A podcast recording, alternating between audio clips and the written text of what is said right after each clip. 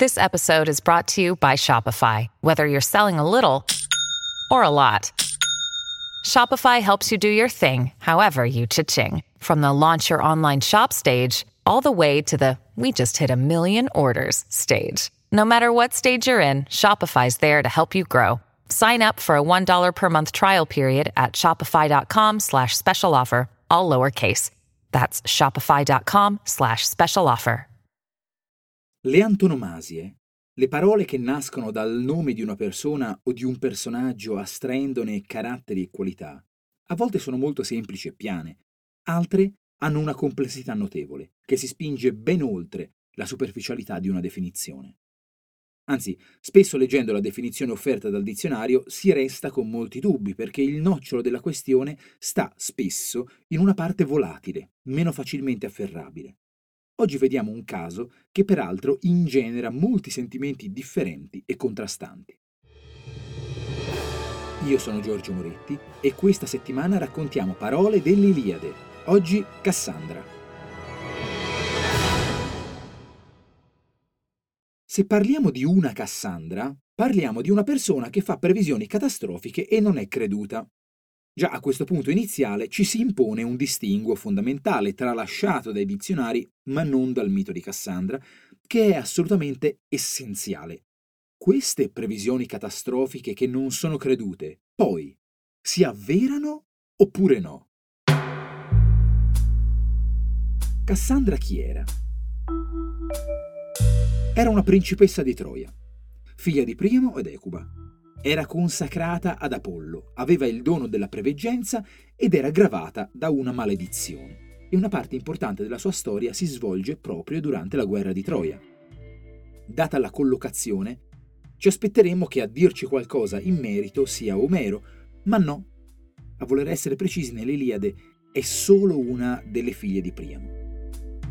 La storia di Cassandra, nella parte che ci interessa perché giustifica l'antonomasia, fa parte dell'universo espanso dell'Iliade. Insomma, ne parla un sacco di altra gente del fandom che a posteriori arricchisce di opere e dettagli il franchise omerico.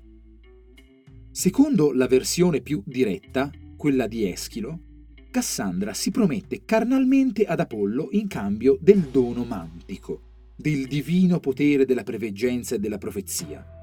Apollo, in maniera più disinibita del solito per i suoi standard compassati, ci sta, anche perché Cassandra, qui abbiamo il conforto delle fonti omeriche, era una gran bella figliola. E però, a potere conferito, Cassandra si nega.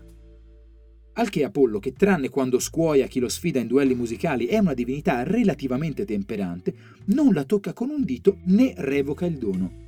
Non può. Ciò che può fare è aggiungergli una circostanza di maledizione. Cassandra profeterà, ma non sarà mai creduta. Cassandra quindi vede davvero il futuro e le sue predizioni sono puntualmente disastrose perché disastrosi sono i frangenti in cui vive L'avviso del disastro sarebbe interessante, anzi imprescindibile. Dell'avviso della gran botta di fortuna si può anche fare a meno serenamente. E però Cassandra viene considerata unanimemente un gufo. In questa situazione, capiamo, si sovrappongono in un concetto unico sviluppi, sentimenti e realizzazioni che seguono un certo progresso previsione e accadimento, scetticismo e sgomento, trascuratezza e rilievo civile, frustrazione e impotenza. Entriamo in questa complessità.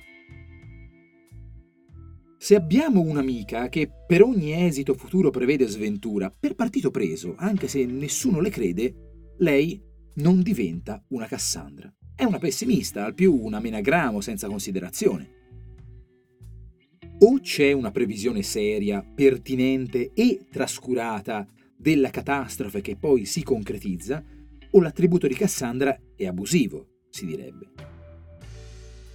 Però richiedere l'avveramento della previsione funesta e inascoltata si scontra con un intoppo non da poco. Si può individuare una Cassandra solo a disastro avvenuto, cioè solo una volta che viene riabilitata. Già perché la persona che fino a quel momento era stata una menagramo a stento sopportabile, dà prova della sua saggezza o della sua previsione e mentre il nostro fastidio si tramuta in paura, rimorso, lei dal rompiscatole frustrata acquista un ruolo di statura perfino civile. Queste complessità alla lingua non piacciono. Il riferimento è carismatico, attraente, tante volte lo si vuole usare in modo disinvolto, anche se la figura di Cassandra non calza con coerenza. A volte, senti bello, vogliamo prendere questo profetare solo come una scocciatura. Così si attesta su un più semplice profilo di profeta che profeta la catastrofe senza credito, lasciando perdere la concretizzazione di ciò che si prevede e facendo venire giù un po' tutto il castello concettuale. Possiamo parlare delle Cassandre che avvertono di quel che accadrà se passerà la riforma, o della Cassandra che ha messo in guardia l'amministrazione riguardo alle conseguenze della grande opera sul territorio, dei soliti tuoni delle Cassandre ogni volta che si deve prendere una decisione, o delle Cassandre che avvertivano della catastrofe climatica e che adesso richiedono il credito giusto. Insomma, è un termine che con un bel riferimento mitico ci mette in luce quanto una previsione negativa possa essere un nodo di rifiuti, scontri e delusioni, di tale confusione che il mito ce lo fa passare come maledizione di un Dio.